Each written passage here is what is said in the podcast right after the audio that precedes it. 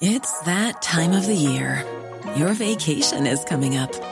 You can already hear the beach waves, feel the warm breeze, relax, and think about work.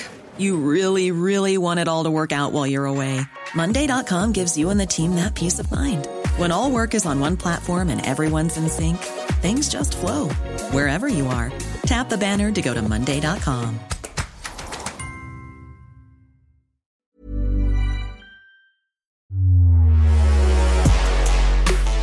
So was the Premier League title race run and won. We'll be discussing that and so much more on this week's episode of the GegenPod as we also look ahead to the Champions League's return. David Weiner with you once again, joined by John Aloisi. And this week, Brett Holman joins us on the show. We can't wait to chat to Brett. We've got so much to talk about. Let's get straight into it.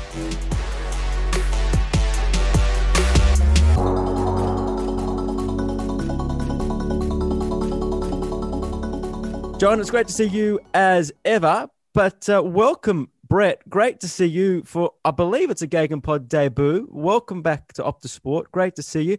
What's been going on? It is my debut, so uh, it's uh, it's exciting to be on the on the podcast. So uh, yeah, happy to happy to get involved. Been busy actually. Um, the season uh, up here with the football has, has kicked off in in Australia, obviously. So I'm working hard with uh, with the little football academy up on the Sunshine Coast so um, yeah, it's all guns blazing, and uh, and uh, and football up here is is uh, is going okay, which is great. It's great to see you on the Zoom call that we're doing this podcast on. Are your players as disciplined as your dog lying behind you, who hasn't moved a muscle? do, just you to check on it? You to check on it during the show at all? I have to. Um, he listens, I think, a lot better than uh, than some of my players, definitely. but um, no, no, look, it's it's great. Sometimes you have to uh, raise your voice now and then with the with the boys, but um, I think the dog's probably a better listener at the at the moment. and John, how are you? Great to see you as ever. It's a little bit quieter this midweek podcast without uh, ten games to review, but uh, there's no shortage of uh, things that have happened since the last time we spoke.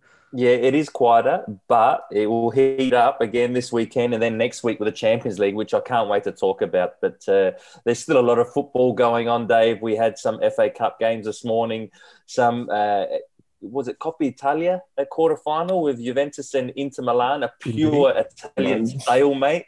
And, and, then and then we had Real Madrid finally getting a, a win and, and probably easing the pressure a little bit, not too much, on Zidane.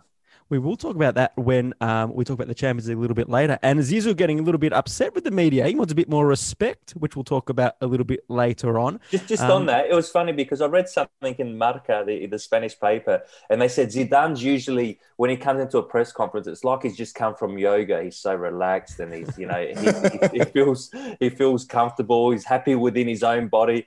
He yeah. said that this time he's come from a night out, having a few drinks, and he's all angry. He's a bit stressed. He's a bit yeah, it's the first time they've seen Zidane like that for a long, long hmm. time.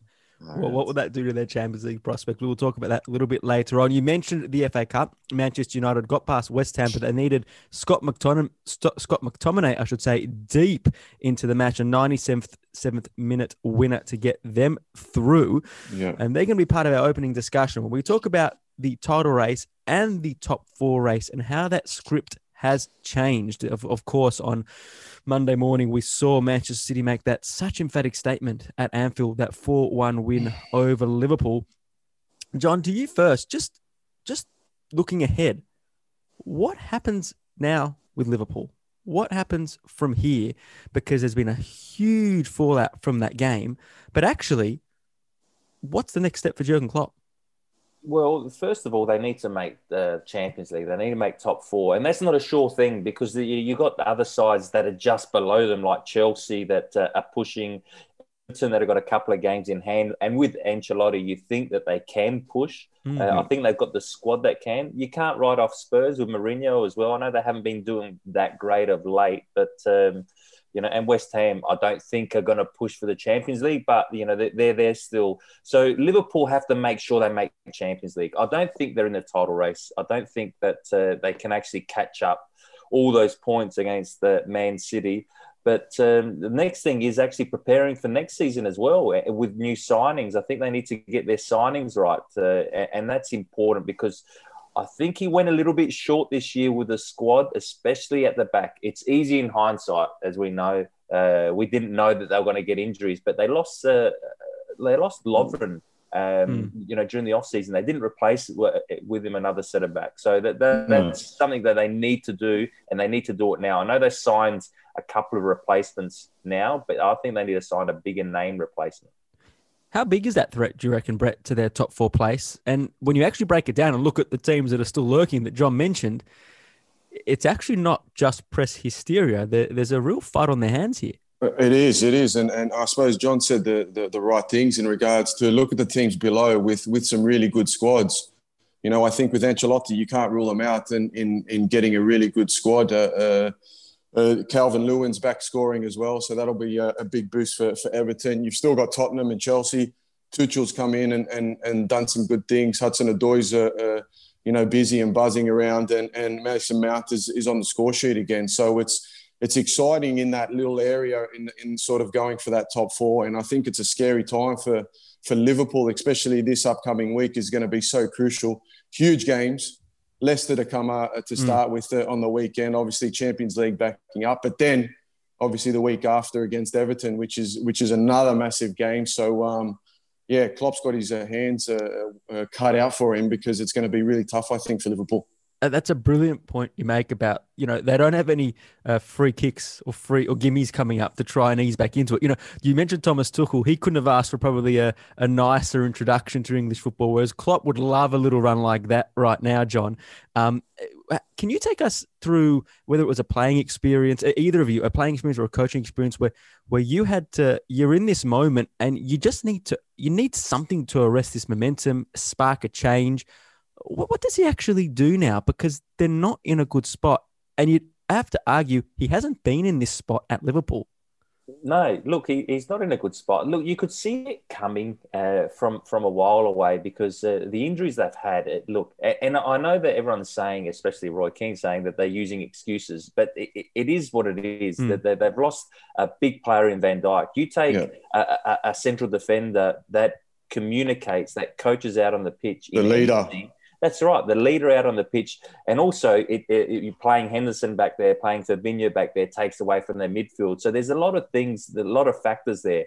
I think what um, sometimes you just need to win ugly. Um, you know, when you're going through this stage. And I think one of these games against um, Everton, especially a derby, if you win that, that can give you a real boost and the players a real boost. I mm. think that that's, uh, you know, because I remember going through stages when you know, especially in Europe fighting relegation, Brett, you know what it's like. You're going yes. through, you're going through like hell, really. Yeah. And then you, all you need is just one game that things go your way, that uh, you get a result against a big side. You know, at Osasuna, we were losing for fun, fighting down near the bottom, and all of a sudden we play Real Madrid at home and we win 3 2, and, and the season just turns for us. And, and that's yes. sometimes all you need.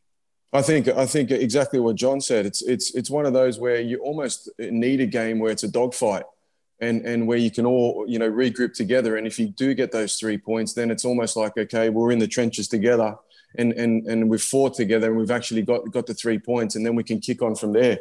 It's like you said, when you're in such a bad, you know, dip of form, it's so hard to get out of it, and you can't see um, Liverpool getting out of it anytime soon. Just because I don't think, in regards to their top three uh, their, their, their, top three with, with Firmino and, and, and Mane and, and Salah. I don't know if they've got that real anger, that real fight in them when they're going to go up against the derby like uh, uh, with Everton. So it's going to be interesting for me to see if they've they've really got that sort of um, you know ruthlessness in them to, to come out fighting and say, hey, we've got to get out of this hole and, and, and we've got to make a, a season of it and get into the top four.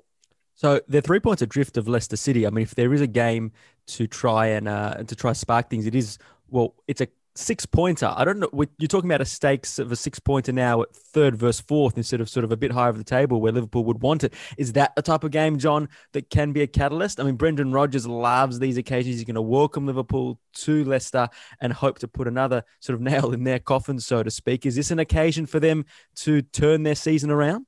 Yeah, definitely, because they they need to win. I, I think if if they don't, if they drop more points here, you know, you're thinking Chelsea are going to beat Newcastle, or you're pretty positive they will. Um, you know, and then you, you go. Man United will beat West Brom, hopefully. Yeah, yeah. So so then then all of a sudden Liverpool are playing catch up, and mm. uh, and when Champions League comes around, oh, catch up is not one thing that you want to be doing. So I, I actually think that this is a game. I know it's not going to be easy because Leicester are in good form. Le- Leicester are top side. Leicester are well balanced. Brendan Rodgers, they're not just counter attacking. They can play counter attacking, but they also can, you know, uh, dictate the game.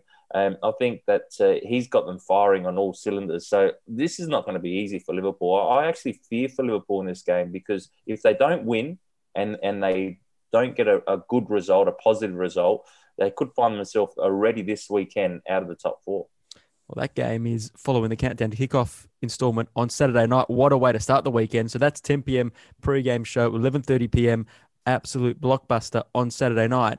Brett, do you think to get to this point, do you think Klopp's made any mistakes in the sense that there's been uh, a lot of Roy Keane said it was excuses. He does have mitigating circumstances. Yep. COVID being one of them that everyone's had to deal with, but so many different circumstances.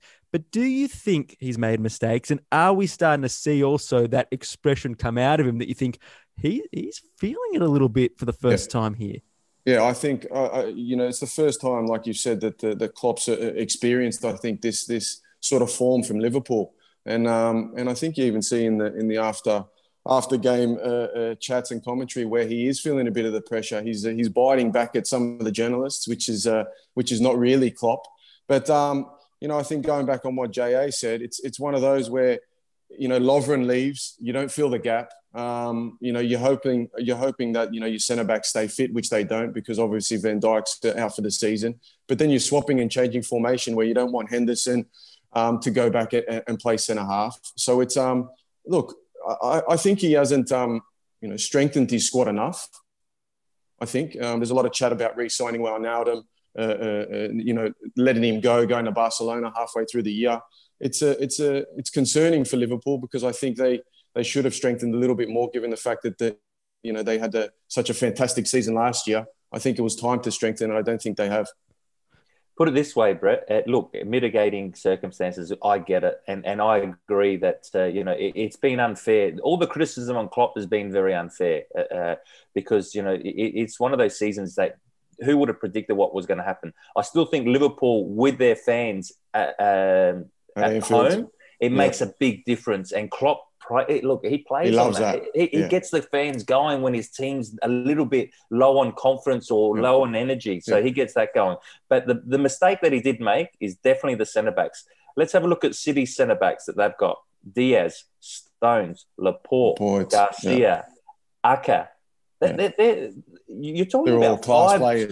top, top five top quality centre backs. Whereas you, you look at uh, Liverpool at the moment, you got Gomez out, you got yeah. Van Dijk out, you got Matip, Matip. that was injury prone anyway. Yeah. You know, yeah. and then you got rid of Lovren. So you, really, you got no centre backs, and and they've signed some, but the, are they Liverpool quality? I'm not no. sure yet. Panic, so, panic buys. I think panic buys because they needed to buy, and and, and like you said, Man City's got five absolute class centre backs, and and I when you've won the league uh, uh, so well last season. I think that's the first thing you have to go and, uh, and go straight into the market, strengthen your squad, more depth, and and and they haven't done that, and obviously you can see that now on the table. They've just looking at the, maybe for next season. Yeah, I would go sign that Alaba from Bayern Munich. He's, yeah. he's gonna be, he's gonna be on a free. There's free. talk. I'm not sure if he's already agreed with uh, Real Madrid. Real Madrid. Say, get him before Chelsea that, or Real Madrid get him. Yeah, yeah. What, what a player he is. He's he's exactly what they need in terms of that centre back that can actually left footer um, can defend forward. Also, when there's space in behind, he's so quick he can get yeah. back in. Yeah. Um, the the only uh, down thing about that, do you want to play with two left-sided centre backs with Van Dijk? Or if you yeah. would you go there if you're Alaba, knowing well, like is if Van Dijk and Gomez are fit next year, this is a really interesting sort of transfer mindset because they almost needed that for now. For next year, you're going to get those two back. So, what is the priority for next year? Jamie Carragher did say something along the lines of centre back another central midfielder, and another Jota type to really challenge the front three. Yeah. Is Alaba the priority? Is Alaba the first person they should be signing? Oh, I think a centre back is the first priority. Yeah. Uh, look, I, I think Gomez is a top player. I think Van Dijk obviously is, is a great player, but we have to remember after such a serious knee injury, Mm. next season probably going to be an Yeah. up and down season Yeah. for him. So. I think a centre back is is a priority. Um, yes, I agree. It may be signing another striker. Look, I, I think it's time to just change it. I think it's time. Look, and I know they're not going to go get a um, a a player like this, but how good would it be? This this is would be a serious statement. Um, like for like in terms of the the, the way they play in uh, Firmino and Harry Kane. Harry Kane Oof. plays that style. You know that that uh, you know that dropping in Come between- deep, yeah, come coming deep, deep, yeah. that, that sort of Yeah. number ten role um, can Yeah. also play up top. They're not going to do it, and Harry Kane's not going to go there. But what, Yeah. that- that's the signing. So who could that be? Yeah. I, I can't see any other player that really plays that role like uh, a Harry Kane or Firmino. No, there's no, there's no. If you look at sort of you know decent uh, sided players, but you, you know you've got Salah who's spoken out in the in, in recent weeks about um, you know his contract and all that sort of stuff. But you know I was looking at uh, uh, uh, Martinez at uh, at Inter, for example. Mhm. He's that lively goal goal Yeah. scoring sort of type of player. Even a Hirving uh, uh, Lozano at Napoli. Um, you know I think those sort of wide players. If Salah was to leave, but but in regards to that Firmino role, role um, top clubs at the moment, there's not many who, who would come to Liverpool, I don't think. And Diogo Jota, you think, given what they missed when he was out, getting him fit, bit Yeah. like Van Dijk, is going to make a big difference to them. Huge. Look, as will Thiago actually playing in the midfield that he was signed to play in, as opposed to sort of a midfield that is a a, a, a, a patchwork of it with the two midfielders who's meant to play with behind him as well. So Yeah. that'll be very interesting to see. Look, we've spoken at length about Liverpool. It's going to be fascinating um, what happens from here, what goes on forward. Just just one last thing on them, John. You mentioned uh, it's been unfair on Klopp. Do you also think it's been a bit of a knee jerk or cliche kind of criticism to say this is Dortmund all over again? Uh, because that's been the default criticism. Are there differences between that, or are we seeing three years of absolute blood, sweat, and tears sort of kind of evaporate at this point? It, yeah, it, I, I think that um, it's unfair to actually say it's, it's Dortmund all over again. Dortmund have a different philosophy. Don't forget, Dortmund um, sign great, talented young players, and then they sell them off to bigger Yeah. clubs. Now, it, it, it's sometimes it's hard to replace them, or it takes a few years to actually replace them and get to that level again. With uh, with Liverpool, if he's got the opportunity to rebuild, and we, we don't, don't forget, everyone was talking about Guardiola. Oh, it's it's Barca all over again. Oh, it's Bayern Munich all over again. When they didn't do well last season, now you know Man City are, are, firing on the yeah, and they're going to win the title. What you think with the Yeah. position they're in, and so he had time to rebuild. If Klopp does that again, I think if you give Klopp another year to, to get it right again, Liverpool will be up there uh, uh, fighting for titles. No problem about that. All right. So we've rebounded the, t- the, the, the title race into being the, the top four race is the is the focus, and uh, we, we, we've spoken through it a little bit so far. But you've got Manchester United on forty five points, Leicester City on forty three points, Liverpool on forty points, Chelsea thirty nine points. Is that where you're cutting off the serious threat, or are you including West Ham thirty nine points? You sort of alluded earlier, John. Probably not. Everton thirty seven points, Tottenham thirty six points. I'll Game throw in hand. Aston Villa 35 points. Arsenal, 31 points. Forget about them. Yeah, Arsenal not no top four, no top four. I look, they're No. playing well, but Yeah. uh, you know, not always necessarily picking up the, the, the points that they need to, to actually No. keep on pushing for that. But I, I still think Everton, Spurs.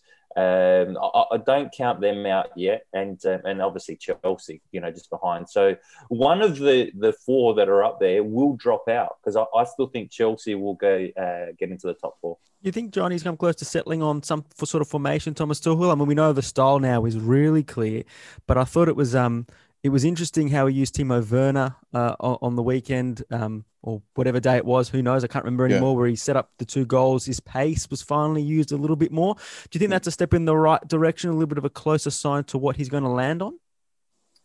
Um, I think so. I, I think that uh, look, I reckon he's already showed his hand in terms of at the back. You know, he's he's played Azpilicueta in every game. He's Alonso. played, yeah, uh, Rudiger. Alonso. It didn't start last game, but he brought him on because he said about the the, the height difference that uh, he needed uh, to, against Sheffield United just on the set pieces. But um, and and Jorginho and and Kovacic is really he's shown mm. that he believes in them. And then yep. I think up a little bit higher, and you know what it's like. He, he did it at, uh, at his old clubs. He will rotate, and you need to. When you've got that many games, you've got Champions League, you've got Cup games, you've got uh, you know the, the the Premier League. I think he'll rotate the front three, four players. Um, but I think that uh, defensive diamond, you could say, in terms of the, the, the, what he's got at the moment, he'll keep him there. Yeah, I think he'll he'll he'll exactly what you said. I think he, he wants that stability at the back. Yeah, you know when they were leaking goals and and you know they needed to score three or four every game because you know they'll cop in two or three. Um, he wanted that stability, and like you said, when you've got that amount of depth up front. Uh, there's so many to choose from. Then he can uh, swap and change like he would have done at the at PSG, for example. So um, I think he's uh, he's on the he's on the right track already, even even though it's a, uh, it's been brief. What's it like uh, from from your guys' perspectives back in your day when you're in those attacking positions and you literally cannot pick which players your manager is going to pick in your positions in those games? What what's that like? Does that play with you? And also, you just don't know: Am I going to be ten? Am I going to be nine? I'm I going to be? Yeah. I think Timo Werner described himself as an inside left ten the well, other day, which I think is a 9.25. I don't know. Yeah, I don't know what that means. I, look, Timo, Werner can probably play that position. I couldn't. I couldn't because I wasn't quick enough to play that position. You had to play me through the middle, so I didn't run in the channels too much. But uh, in terms of uh, swapping and changing, I remember that when I was at Osasuna and uh, we had the Mexican coach Javier Aguirre, he used to play either myself with Savo Milosevic, uh, a Serbian striker, together, or Chenge Morales and uh, and Pierre Webo. So Chenge Morales is a Uruguayan uh, striker and Pierre Webo Cameroonian striker. But we wouldn't play uh, together. The, the, no. You know, I would never play with Chenge or I'll never play with Pierre no. Webo. It was only with yeah. Savo Milosevic. Yeah. So I was hoping either I did well or Savo did well, so I'd play the next game. Yeah. so it was it was one of those ones that the, the coach found the combination and he, he kept it, but he changed us quite a bit. Yeah, I remember exactly the same, uh, uh, John. It was one of them. Even I think it was Louis Van Gaal was my main one because he was really focused on the tactics and actually playing towards the opposition in regards to we need to focus on them. And and it was like you said, I could only play with Graziano Pelle because yeah. he was the big he was the big target man. But then but then if if you know they were playing with two stoppers or for example only one sweeper, then I wouldn't play but Grazi wouldn't play either. Yeah. So then, so then uh, Moussa Dembele would come in with with El Hamdaoui, for example, and then I was like, yeah, hopefully they don't do well, but we win, but we win, and then we can come back in. But yeah, it was tough sometimes because you know you go through the week, uh, uh, yeah, not knowing if you were going to start or not, which was tough. Can that help you can that help you sort of push for that extra yard at training, or does it come to the point where you start to almost you can almost read what the manager's doing, like you just said there? You knew that if you're playing against so and so, you knew what combination was coming up. It would almost be harder to operate. Yeah, you have that idea where where well players normally do. John John would know as well. You get that feeling for, through the week. You know you're going to play or not. You know, and, and whether you're a starting player or, or not. You know, sometimes you'd you know you'd you'd really want to work really hard and show the show the manager, hey, even though you've got your, you know, your favourites or, or for that certain tactics or that sort of sort of formation, you know, I'm really going to push to, to, to change your mind. But bottom line is, is, is sometimes the managers uh, make up their minds, and, and and that's what it is, which is difficult. But you know, it's it's it's it's all for the team sort of uh, harmony in that sense. Interesting stuff. Burrow is a furniture company known for timeless design and thoughtful construction, and free shipping and that extends to their outdoor collection. Their outdoor furniture is built to withstand the elements, featuring rust-proof stainless steel hardware, weather-ready teak, and quick-dry foam cushions. For Memorial Day, get 15% off your Burrow purchase at burrow.com slash ACAST and up to 25% off outdoor. That's up to 25% off outdoor furniture at burrow.com Uh, moving on to just t- touching on a few of the other results in the in the top four race. United we we saw they got through in the FA Cup this morning, but um, John, I mean they're the closest to Manchester City at the moment. They're five points adrift, and you look at the drop points, including that Everton one on the weekend. Do you think we're going to look back on their season where Solskjaer keeps telling us they're not thinking about the title race and whatnot? But why didn't they? This has got to be a season of what if, because you mentioned Liverpool are going to bounce back next season. Yeah, yeah. Look, I, I, it's I can understand where he's coming from. He's trying to take the pressure off, but the, you have to be careful when you keep on saying it out in the media as well, because the, the players end up listening to it, and then they start to say, "Well, we're not really in the title race." This is what he's saying out yeah. in the public. So I, I, think that his messaging could have been different. I think he could have actually said that, um, "Look, we're not thinking about the title. We're thinking about game by game. We want to win every game." Possible. Yeah. And then let's see where it takes us towards the end of the season.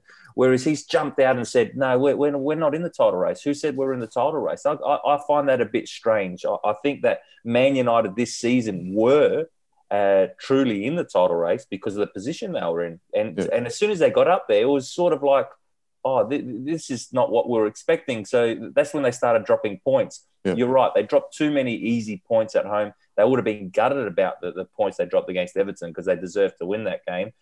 But um, you know what? You, you need to pick up those points if you really want to push the Man City. So it could go a, a season of near misses again with no trophies because mm. it's not going to be easy to win, you know, FA Cup, Europa League, yeah. the Premier League. So, uh, you know, if Solskjaer goes another year without winning, just adds to that pressure of not having any trophies in the cabinet. Absolutely. Um, yeah. We touched on City at length last week and their their incredible rebuild. But Brett, the the obvious question from here is I don't even know if it's who stops City. It might be even what stops City. Can you see any chink in their armor? I mean, my goodness, they were just fabulous the way they they ran Liverpool up the other day. Yeah, they were ruthless, and and I suppose the the, the prime example is is is Kevin De Bruyne uh, uh, gets injured, and he's probably the main man of Man City, and and they just keep rolling. You know, Ilkay Gundogan has, has, has probably had his best season goal scoring wise um, you know, Sterling's always popping up and, and, and doing what uh, Sterling does. But I suppose the main, you know, the big thing is obviously the the, the central defence has been has been uh, uh, solidified basically, and you know they're stable. They're con- they're not conceding any goals. I think they they've only conceded one goal in in so many hours. So um, you know they've been phenomenal, and and I don't think anybody can stop them at the moment. Probably the only ones who can is is themselves in, in, in that regard in, in not turning up and performing because they're, they're, they're brilliant at the moment. 14 wins in a row in all comps. It's a yeah. record, along yeah. with Preston from 1891-92 season and also uh, the Arsenal of 86-87 season. It, it, it, Brett said it's phenomenal what they're yeah. able to do. The only thing, and, and I will say, Brett, you, you talked about their defence. I think if Dias gets injured, Mm. Um, it could cause them a little bit of problems because yeah. uh, since he's come in, he's just shored up the defense. And, and yeah. I think that uh, not only with it, and, and, I saw it the other day again, his coaching out there makes a massive difference. Yeah. Uh, his it, you can see great footage on Optus Sport, Dave. When he scores, uh, when they scored the goal, I, I, can't remember which goal it was against Liverpool. I think it might have been um, the second or third they're, they're attacking, and he's pointing at his defender. He's pointing, going, "Get in there, get yeah, yeah, yeah. mark up." So he's not focused on what's happening in the final third. He's focused on his defensive responsibilities about it around him. So I think that's made a huge difference. That's the only thing that could cause him an issue is if he goes out and he, he can't play for a long period. And you know what, John? You, you mentioned it a few weeks ago, maybe even months ago, to be honest with you. You said, let's not get carried away and doubt Pep Guardiola and and this is just a this is one of the great stories of his career that yeah. he's got to this moment. Don't doubt that he could rebuild them, eh? No, no. You, how can you doubt Guardiola for what he's done? You know, the, I, I, remember reading stories when they were going through uh, a, a, bad spell. Yeah, but he had uh, Messi at Barcelona yeah, he had Messi and made him into a better player than what he yes. was. Messi was good, but he made him into the world's best. The best. You know, at, at Bayern Munich, they say he didn't win the Champions League. Yeah, but the, the titles that he was winning, he was winning them by 20 odd points, you yeah. know, when, when, he was there. So um, that Man City, don't forget two years ago that that, that title run they went on, they got, went and got 100 points. Who's done that? So, yeah. you know, you, you, how can you doubt someone like Pep? Um, and this year, yes, they probably won't break that record, but they're going to break other records, and uh, and I think they they'll win the title unless they get some injuries at the back. We'll touch on. There's one other thing I want to talk about with City, and it's a precocious teenager that they have. But I will do that in just a moment because we're going to talk about England's incredible depth. But before we do that, I just want to touch on the next matchup that they have this weekend, which is a. It feels like the anticlimactic Pep versus Jose matchup because they're in such different moments of their time and their careers. And I got one for you, Brett, that's just lobbed my way this morning in terms of all the hysteria over um, their reliance on Harry Kane what what percentage of goals do you think Harry Kane contributes to Tottenham's overall this season? Ninety percent. Oh, okay, it's not, it's not that many. I think I would I would say that uh, just just as a wild guess, not knowing anything, but just just how influential he is for that team. I think that's that's the scary thing. Uh, tell me the percentage anyway, Dave. Do, you know what it is? It's sixty six point seven percent, which, to put it in context, is the second most dominant individual contribution in Premier yeah. League history, beside yeah. behind Matt Le Tissier when he was in his pomp at Southampton in nineteen ninety four. Yeah. So it's not just appearance; that is how almost one man band Tottenham have become under Harry uh, with Harry Kane under Jose Mourinho. Yeah. Yeah, exactly. I th- yeah, sorry, John. It's um, it, it, I think if you see it, even the last couple of games when he when he was injured and he comes back straight in and and and he's so influential again. You know, he scores a goal. Um, you know, I don't think he's fully fit the way he was moving, but uh, like you said, he has to be out there basically. Otherwise, um, you know, Tottenham's in, in in trouble because it's it's you know, without him and Son, obviously Son needs him actually on the field because Harry Kane's the one giving him the ball. But um, uh, if if they're not on the pitch, especially them, then then you know they they'll be struggling a, a, lot this year.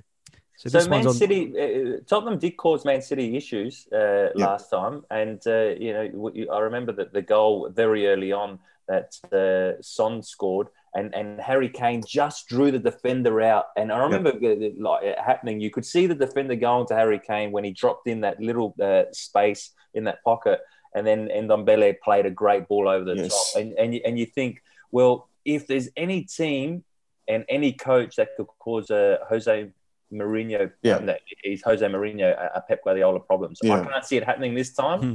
but. You know, I, I think Kane, Son, in form, they, they could get on the score sheet. 4.30 yeah. a.m. Sunday morning, uh, that game is on. Australian Eastern Daylight Time. Uh, John, how do you think Jose'd be feeling right now? He he wouldn't be happy to see the, the, the there have been bigger gaps between him and Pep when they've met since they've been in the Premier League, but it just feels like symbolically the, the, the gap between the two of them in terms of where they stand right now is as vast as it's ever been. Oh, it definitely is. Look, when I uh, look at Mourinho, I, I see Mourinho – has to coach world class players to get the results. You know, when I look at Mourinho, if you put him in an average side, yes, he might improve a little bit.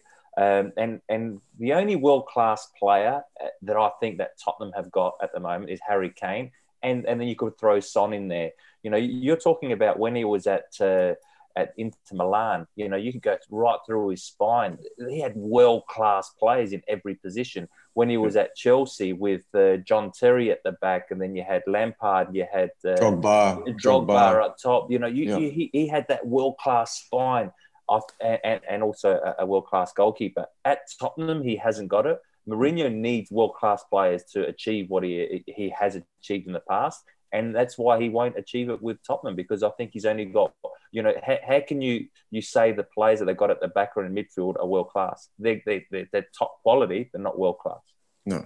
And no, and I think, yeah. sorry, Dave, and no, I go, think go. Um, if, if you look at it, you just got to add Man United onto that list and just and and and basically reinforce what John said. You know, they didn't have world class uh, world class players at Man United when Mourinho was there, and they were still in that real rebuilding phase, and and they didn't get the results. And obviously, he uh, he got the sack eventually. But but that's purely because I think and and what John said, he he does need a super side to to to to win things. So he can get the best out of players. Can he improve players anymore? Yeah, I think he can. Well, you, you look at Ndombele. I, I think he's improved him. I yeah. think he's improved uh, Son. Yeah, I, I, I think that uh, he's he's Kane as well. I think. Yeah, Kane, Kane, Kane. Look, Kane was always a top striker in terms of his goal scoring, but I think he's added to his game in terms of the way he's been able to create chances and, and link up a little bit more than he's always been able to link up. But his his, Yeah. his assist record this Passing, season yeah. i- is double figures. You know, uh, Kane's never had a season like that. So I think Mourinho can improve players. I think what he he struggles to do, whereas in the past when they were defensively good, he you know he had the players that could actually pop up from score from different angles. At the moment, he's Yes. only got two players that can score, Mm. Yeah. and he's relying on really those two. Well, interesting stuff. That game, two massive games on Saturday night. Good luck getting some sleep, or good luck uh, getting out, g- slipping away on Sunday to watch those games on demand or mini matches or whatever you need to do. Leicester and Liverpool and Tottenham against Manchester City.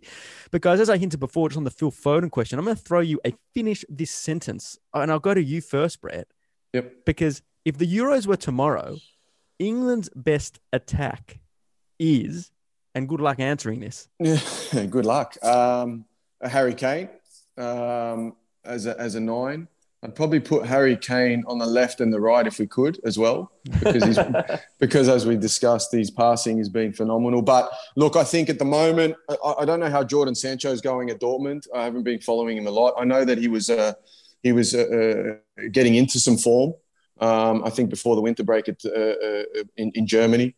Um, I'd, I'd probably still go for Kane, uh, uh, Sancho, and, and, and Sterling.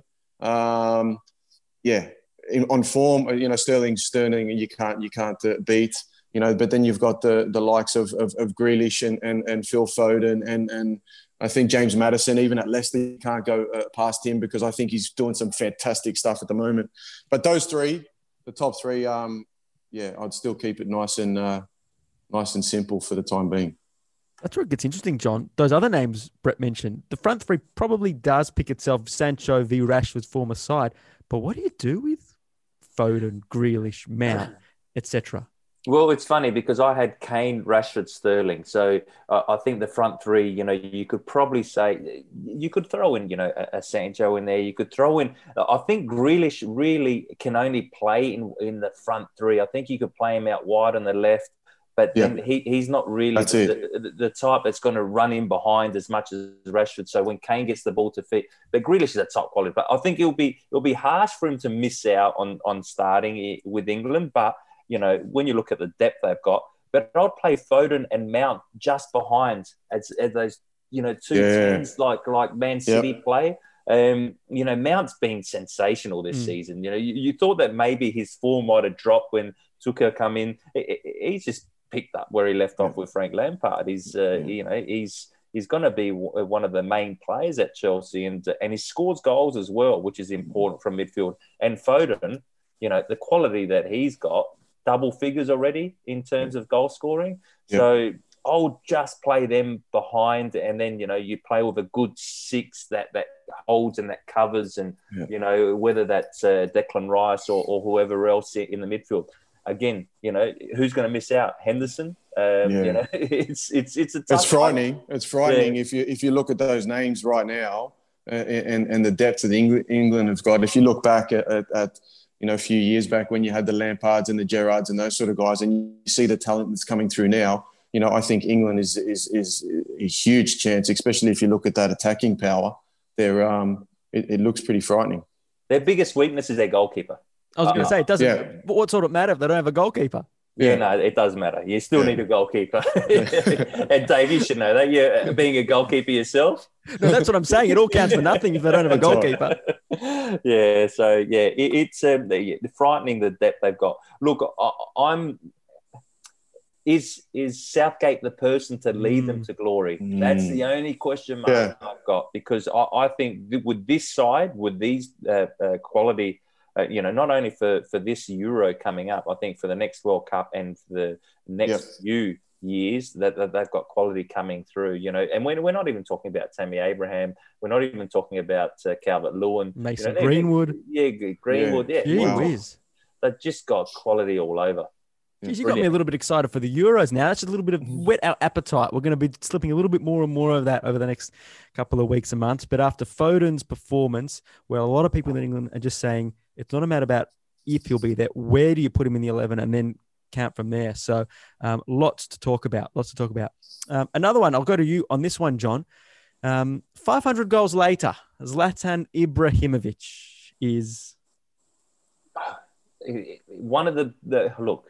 It's it's hard. To, you've got Messi and uh, Ronaldo, but uh, when you talk about this generation, just underneath is Ibrahimovic and probably Neymar. Um, mm. and, I think that uh, you know Ibrahimovic. I remember at the start of his career, there was always the you know does he score enough goals? You know, so he wasn't a really a natural goal scorer mm. at the beginning of his career. He, he had all the quality that he, you know, the technically he was so good. He could hold up the ball. He would do unbelievable. He would score amazing goals. Great, but, yeah, yeah, but not a lot of goals. Five hundred goals that's I, I, can't even think of uh, you know I, I, maybe in training I could have scored. If you add up all my training goals I would have got close. You know it's, uh, it's yeah he, he, just keeps on getting better and better with age as well. He's not slowing down. He's like nine oh scored a double. I think he scored a double on the weekend again. Um, what, he, what he brings, you know, what he brings, he, he, not only his goals, his leadership, his, yeah. his, his, his winning mentality. He yeah. wants to win. He's That's going right. to Milan not just to make up numbers. We, we, we don't we just want to be in the top four. We want to win. And he's yeah. pushed the rest of the group with him. I, I think yeah. he's been brilliant for him. Did yeah, you play, phenomenal. Did you play against him, Brett, back in your early I years? played. I played against him when he was like what Johnny said when he was younger in his younger days when he was at Ajax when he first uh, uh, came through. He scored some unbelievable goals. Um, he scored an absolute bomb uh, against us when I was at Excelsior.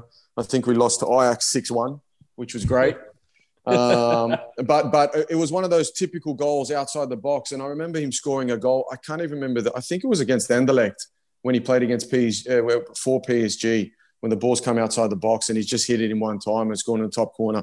Similar type of goal um, uh, against us. But even then, uh, uh you know that that yeah, I suppose he's that street sort of type of uh, uh, a kid who grew up in Malmo and and and you know uh, was hard, uh, you know, a hard upbringing and that sort of stuff. And you could almost see that from from that type of uh, generation when he was there at Ajax, where he was he was a great footballer, but not at that peak at, at where he's where he's taken it to because he's he's like John said, 500 goals. That's yeah, that's uh, extraordinary. Did he have that arrogance or swagger, Brett, at that time? Yeah, like presence yeah, on yeah. the field that that arrogance, that that nasty, that nastiness in a good way to to to always uh, uh, you know want the ball, want to win, and and you know uh, yeah in a in a good way walk over dead bodies in in that sense to to say hey I'm going to make it to the top no matter what, and and and you saw that because you know he's had some some tough ones where he had a you know a dream transfer to Barcelona that didn't work out, mm. and and he's like okay so what? I'm gonna I'm gonna do it somewhere else, and and he did, which is which is you know, credit to, to an extraordinary player. Sorry, John. Yeah, no, no. I remember that um, uh, there's a few stories that I know about Zlatan because uh, uh Joey Didulica, who played with him at Ajax, uh, mentioned that uh, him and Mido had a bit of a run in uh, one session, and I don't know who threw the scissors that you know when you cut the tape off after yeah. training. One of them threw the scissors at the other one, and you're thinking, oh, oh. you just imagine them two going off at each other, yeah. two big boys. Yeah. But, by um, the way, Mido, Mido, uh, they're similar age. Mido's enjoyed it the last few years a bit more than Zlatan has, just quietly. If you look him up on uh, Google.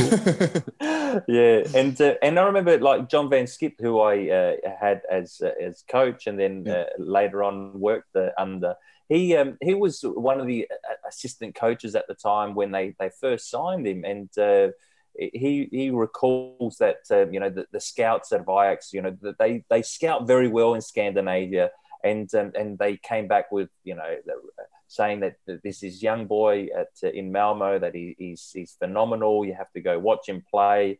Um, you know, and he's going to cost a bit of money, but uh, it's worth going to watch. And uh, John Van Schip went to the game, um, saw him in the warm up. He rang straight away. He said, sign him. That was from the warm up. That's how oh, good wow. he looked in the warm up. So you can just imagine. And then when he was at uh, at Ajax, Brett, who did he have uh, that, that was giving him individual training? Was one of the greatest strikers ever, Marco van Basten. Yeah. So you know, not only do you have to have that talent, you also have to have someone guiding you. And Marco van Basten was probably one of the best strikers around in his era. So uh, you know, that's probably helped uh, Zlatan early on in his career. And I suppose if you look at that, uh, uh hearing that, you've always you've also got that in, Italian connection.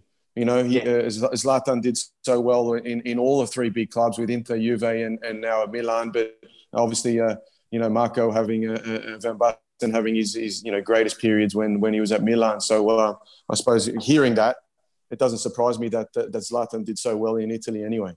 I'm very glad we get to still watch him. I'm glad he's on Optus Sport in the Europa League, which recommences uh, at the end of next week. And speaking of Joey Didulica, John, we do have some anecdotes coming from him about Zlatan to pay tribute to him after his uh, 500 goals. So we look forward to keep your eye out for that one on the Optus Sport platform coming up. Some great stories there as well. Hey, just talking about um, adventures and stories and Australians abroad, we must talk about Mat Ryan um, because it was great to see him make his Arsenal debut for his boyhood club.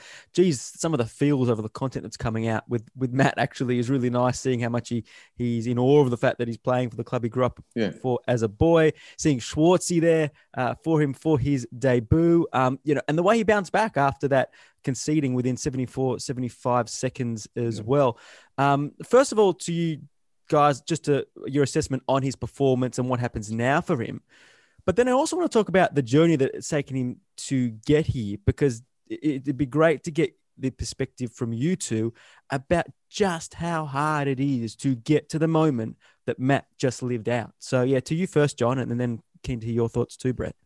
Yeah, look, it, look, it's it's sensational that how he's able to, you know, um, because we, we have to remember Mat Ryan uh, when he was at Valencia, his his first real uh, major club in Europe, he, he, didn't actually go well for him.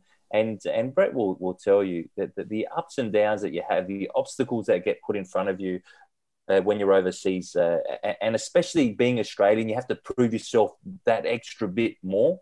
And, uh, and and that, that comes with a lot of mental strength. So you know a, a lot of the time to navigate your way through, and uh, and that's why I'm so glad that that Matty you know, he went to England and did well. Um, I thought that, uh, you know, it was unfortunate with Brighton that um, he, he, got dropped this season. But, uh, you know, sometimes, you know, when things don't work out somewhere, mm. you know, something else better comes along. And that, that yeah. only goes with your self belief. If you believe that, you know, in yourself uh, and that your quality uh, will actually help you shine through. And um, he deserves it and he deserves uh, all the praise. And let's hope that he can you know, force his way into the, the, that starting 11. I think with his performance on the weekend shows that he's up to it and he, he's up to, to actually fighting for that number one spot. Yeah, yeah. I think uh, exactly what, what John said in, in a certain way where, you know, it could have been so easy after he got dropped from, from Brighton to say, okay, we're going to go somewhere else or we're going to choose a different adventure but no, he's he's he's you know that you know credit to him. It's he's just shown his personality to say, hey, no, I'm going to stick it out and wait for an opportunity. And and thankfully he's got one and, and a massive club in the same league that he was playing in. Thankfully, because you know you want your players, uh, uh Aussie players, to be playing in the best leagues. Mm. Um, uh, you know, a disaster. Obviously, 74 seconds in, but but you know, it just shows you know that that that you know his his his path, like you said, it wasn't it wasn't uh, uh, easy at Valencia. You know, he picked himself up straight after the first minute and had a fantastic game after that. Made some super saves, and uh, and you know, hopefully, like we said, he, he can kick on and uh, and maybe cement a spot there because that would be uh, phenomenal for him. I remember chatting to Mat when he was at Valencia, um, and he was really out of sight, out of mind. I did an interview with him, and he just copped six of the best against Barcelona, and and he was speaking about the fact that he actually, you know, it was almost like a a tidal wave when when yeah. when the front three that was then Suarez, Neymar, and Messi was coming at him. It was almost like it was it was it was almost like a tidal wave. He couldn't stop, and how he. Yeah. It, at that age for him, he was still learning to cope with conceding a goal and then moving on.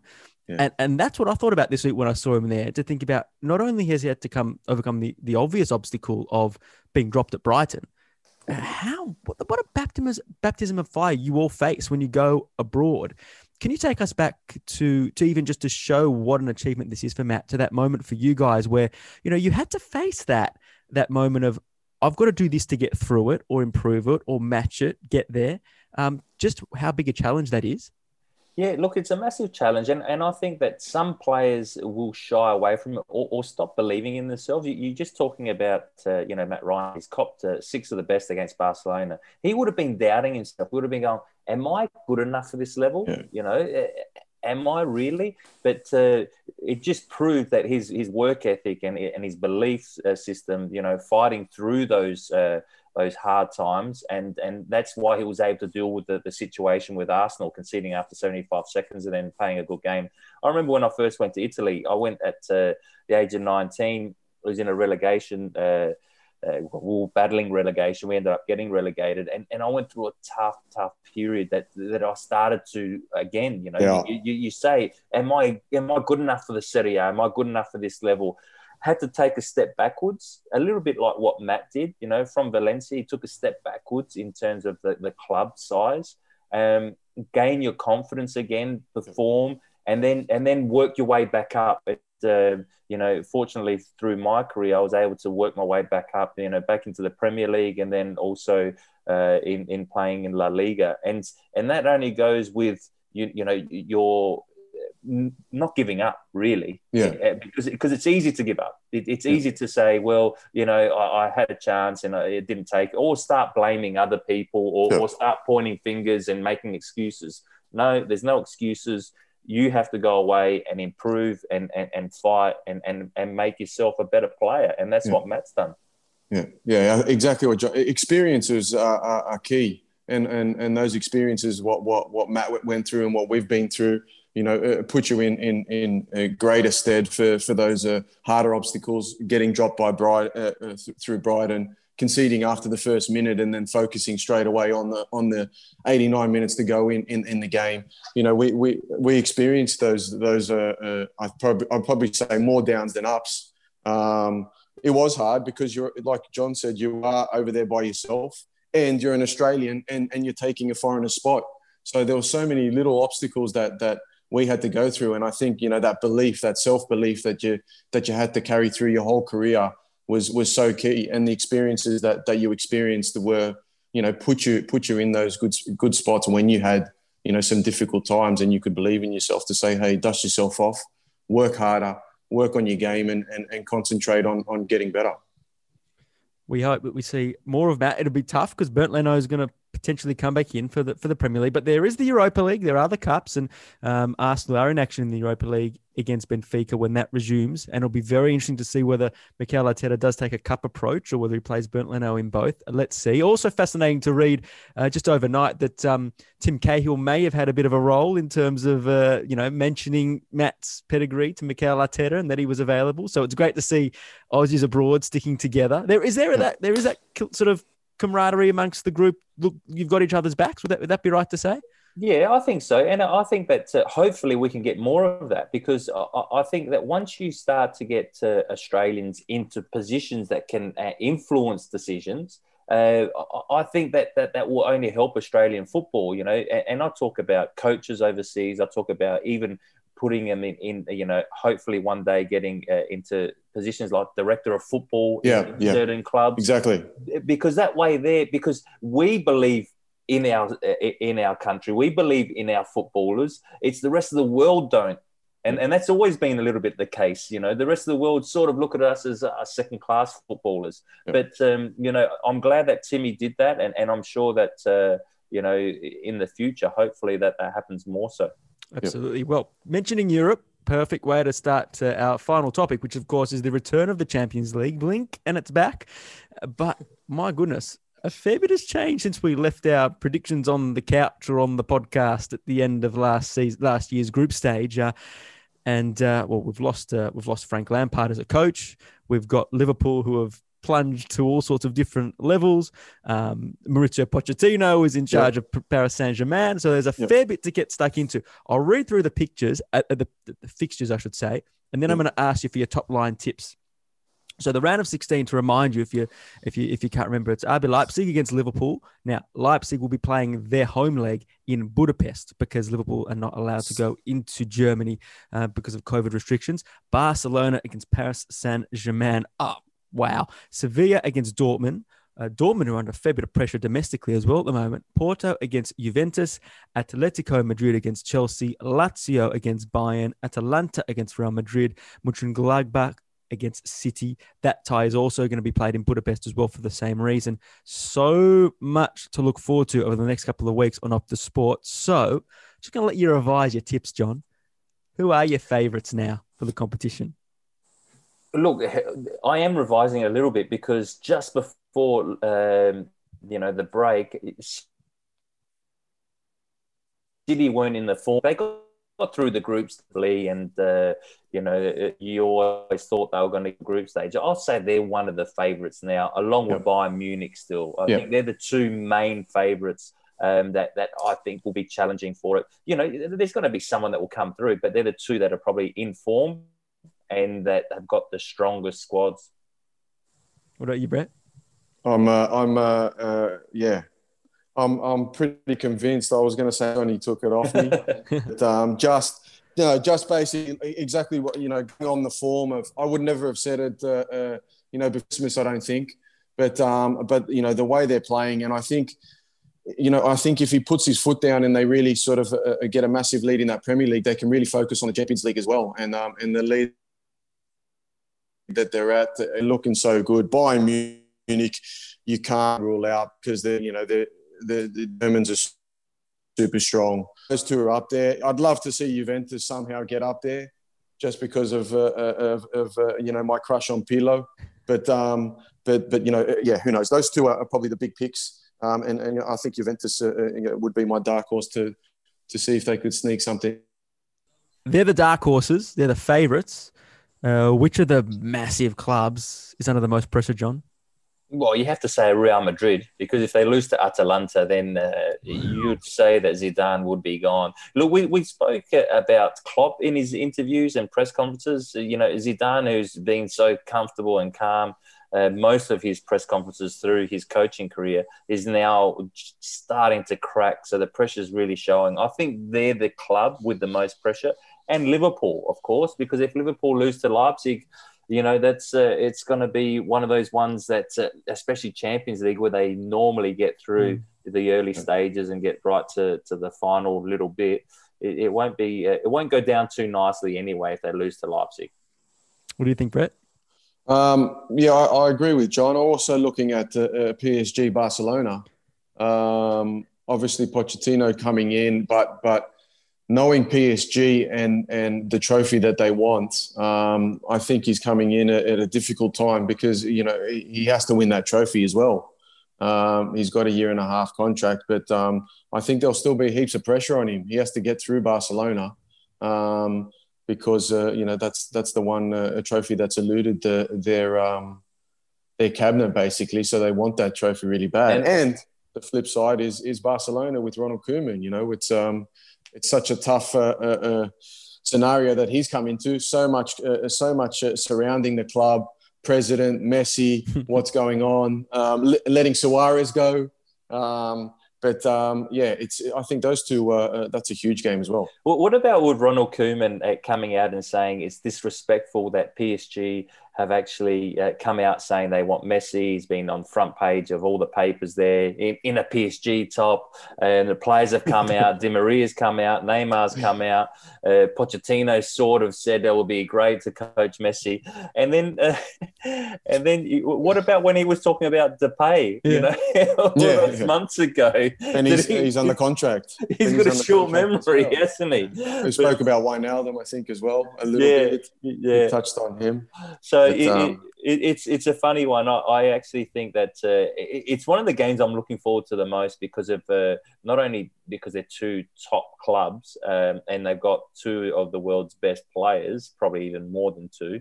Mm. And you go that uh, the history, you know, mm. that that that revenge from PSG after yeah. the Barcelona debacle um, when they, they conceded those goals late on, and then Barca went through and ended up winning that Champions League that season. So yeah. um, I, I, think that it's a it's a huge game for for both clubs, and and and one that I can't wait to watch. This is a ridiculous tie, a ridiculous tie. I'm glad you got you on, Brett, to talk about a little bit more in depth about Barca because um, you mentioned Koeman uh, and his little bit of hypocrisy there, John. Rudy Garcia, the Lyon coach, said exactly what you just said just then. He said, "What were you doing last year with Koeman, uh, with, uh, with with Memphis Depay?" Yeah. And uh, Marca in Spain, as they love to do, they've got a big splash this morning of uh, Koeman's biggest feuds. And uh, yeah. one of them was uh, with Louis Van Gaal as well. Uh, two of your former managers, Brett, yep. tell us. Well, were you talking about the Dutch? They don't like the feud, do they, Brett? no, no. Only, only behind closed doors, normally. behind closed doors. tell us about him, uh, Brett. Tell, what's he like as a manager? And, and, and are you surprised or not at the way he's uh, taken to the Barcelona job? Uh, not surprised. Um, you know, th- this is this was his dream, uh, and and this is you know when he first started his his, his coaching career. You know when he when he started uh, uh, with PSV, and, and then he wanted to move to uh, he moved to Valencia. That that didn't work out, but you know his his whole dream was to to eventually coach Barcelona. I think in all these contracts where he signed at clubs, there was always a clause in there if Barcelona came.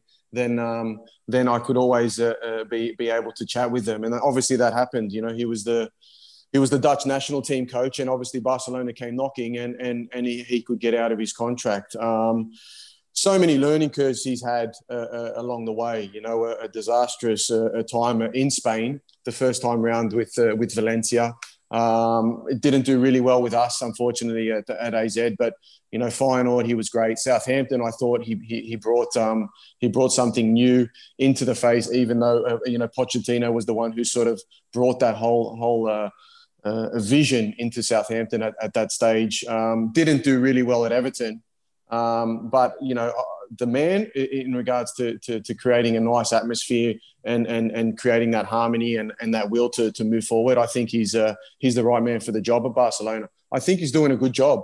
You know, he's, he's, he's brought in some younger players, which which has been good. And um, you know, uh, like like John said, this is a huge tie, but I think he's doing a, a good job so far. What was the biggest thing you learned from him?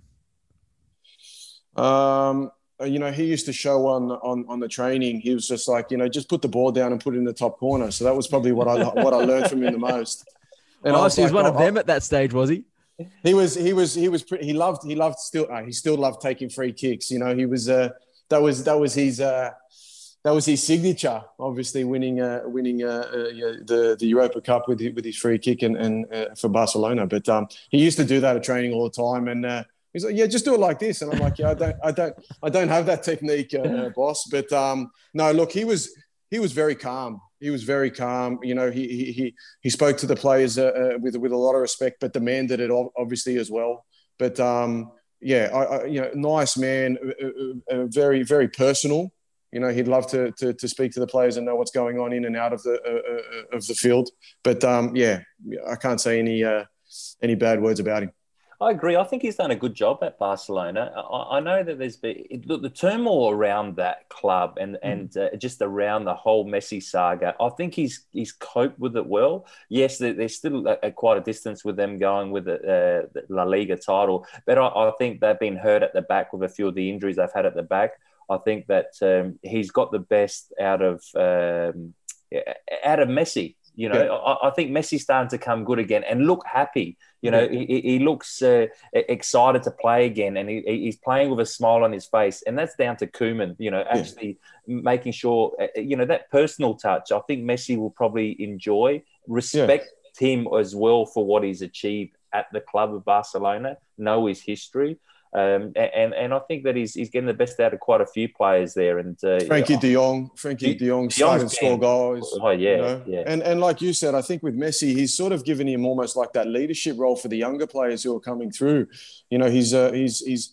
He's, like you said, he's, he's playing with a smile on his face, but he's being more, I think, more of a leader and that and that captain that that everybody expects of him. And I think Koeman's, you know, done done some really good things in defending him, coming out saying he does deserve a lot of respect with the sagas of his contract being leaked and all that sort of stuff. So, um, you know, I think it's it's it's not all it's not all bad at Barcelona.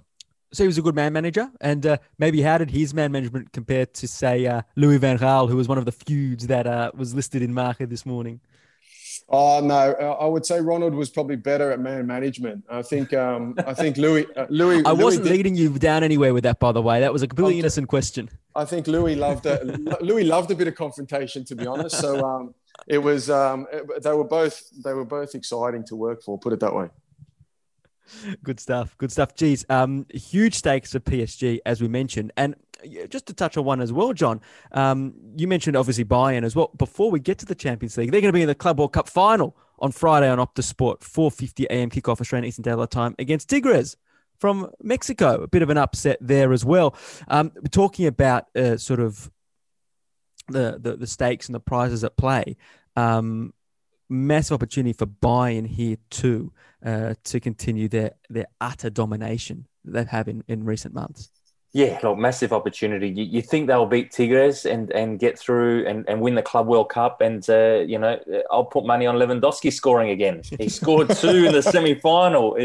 how can you stop him from scoring? Well, well everyone talks about, uh, you know, Zlatan scoring all these goals, but uh, Lewandowski, what, what, a, what a striker he is. We spoke about it last time, I think I was on, Dave, where I um, hold him as a striker in regard. I think he's the best striker. And you, you can't say he's like Ronaldo. You can't say he's like Messi. As a number mm-hmm. nine, yeah. he's the best striker at the moment in the world. And uh, I just love the way he goes about it at Bayern Munich, who you think that not only will they win the Club World Cup, but they should get through their group stage quite comfortably against Lazio.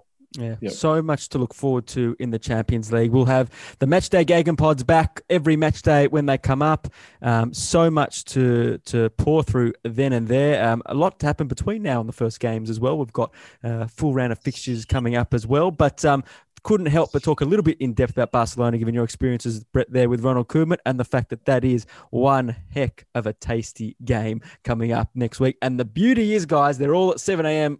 Eastern Daylight Time, 6 a.m. for you Queenslanders up there, but that's not bad as well, given we've had some 3 kickoffs in the past to, to cope with. Now, Europa League on Friday, by the way, um, and I, I just want to get some of your favourite stories from uh, the globe-trotting adventures that the Europa League throws up, and uh, before we get some predictions as well, because we've got some pretty tasty matches coming up and some pretty tasty venues as well. Brett, tell us about life on the road in the Europa League because you, you had fair bit experience there uh, in your time. Yeah, we we uh, we were lucky with uh, with AZ uh, uh, playing um, playing a lot of Europa League games. Um, amazing run. We had a super run um, uh, one year um, after we actually were champions at AZ. So we we, we didn't we, we qualified for Champions League, didn't get through. So we got through to the Europa League um, and had a fantastic run. Uh, beat Anderlecht. Uh, beat Udinese, who was uh, who was in a, a, a, great lot of form there with with Di Natale, who was a who was almost the striker, coach, a captain. You, you, you could call it everything. But um, unfortunately, we went to the Mestalla and, uh, and, and, and lost, even though we won at home against uh, uh, Valencia in the quarterfinals. But, um, you know, that was a dream run for, for, for a small club still at that time being AZ Alkmaar. But, you know, I think our, our biggest victory, I would say, was, was um, you know, playing away at uh, Udinese. You know, we were – we were 2 0 up at home. Uh, we went away. Um, we conceded three minutes in. Di Natale scored a penalty and a red card. So we played um, with 10 men for 87 minutes. Um, and we ended up drawing 1 1 and going through. I remember the Italians going absolutely berserk because they lost to a small little Dutch club.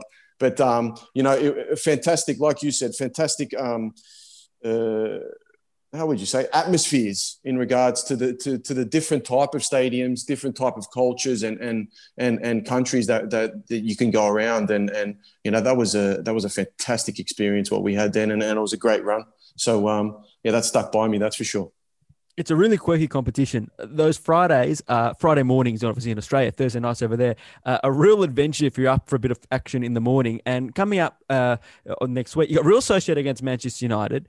Um, you got AC Milan against Red Star Belgrade. You got Leicester City going to Slavia Prague. You got Braga against Roma. I'm not going to read through all the fixtures, but there's some really tasty matchups in there. Uh, of course, Tottenham go to Wolfsburg. Jose Mourinho will be absolutely hoping he can win this competition and prove a point and get Tottenham back into the Champions League. Steven Gerrard's Rangers go to Royal Antwerp um, as well.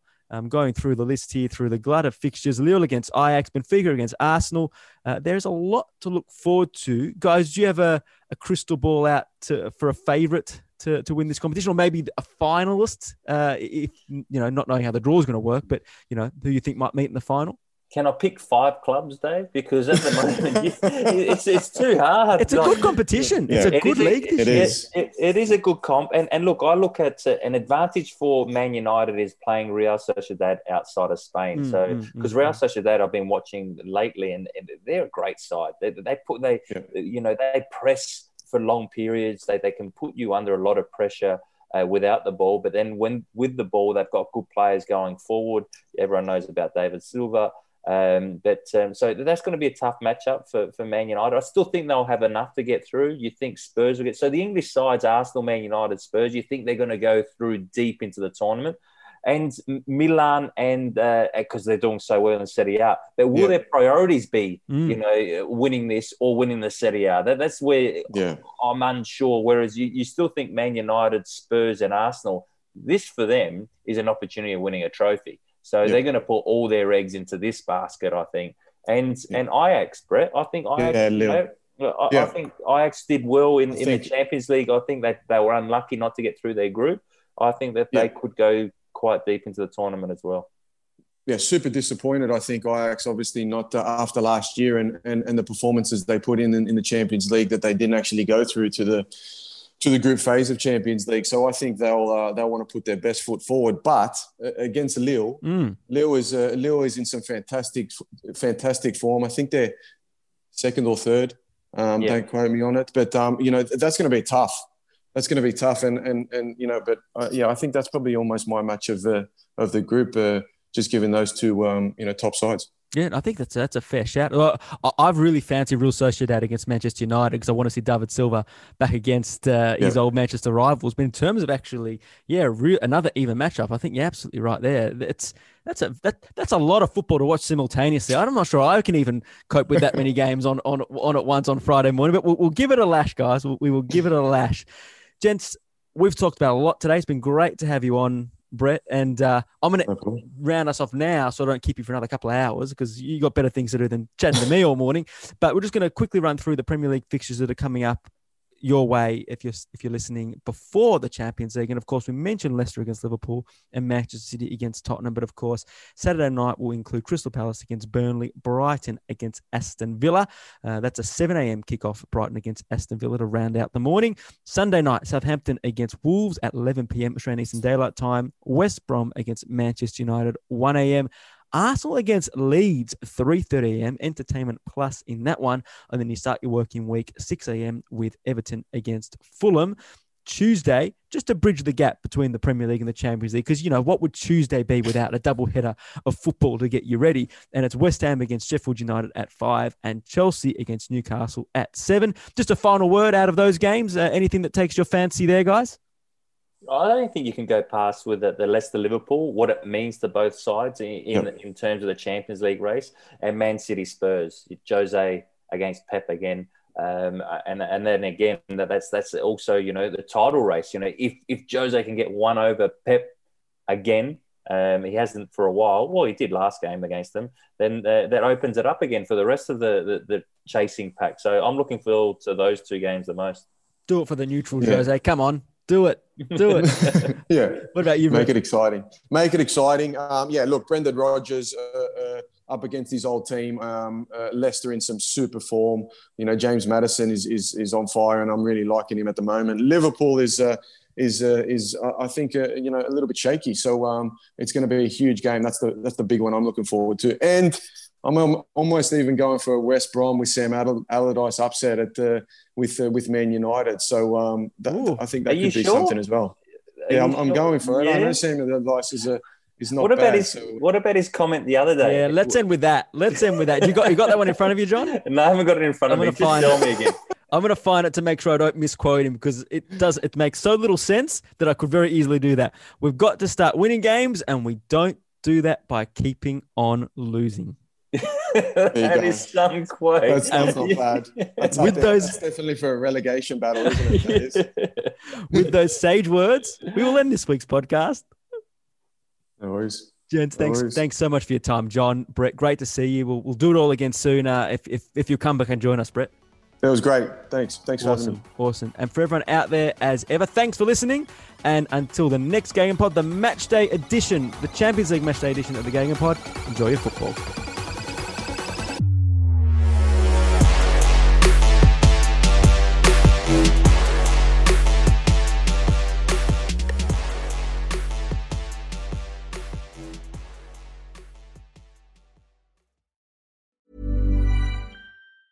Hey, it's Danny Pellegrino from Everything Iconic. Ready to upgrade your style game without blowing your budget?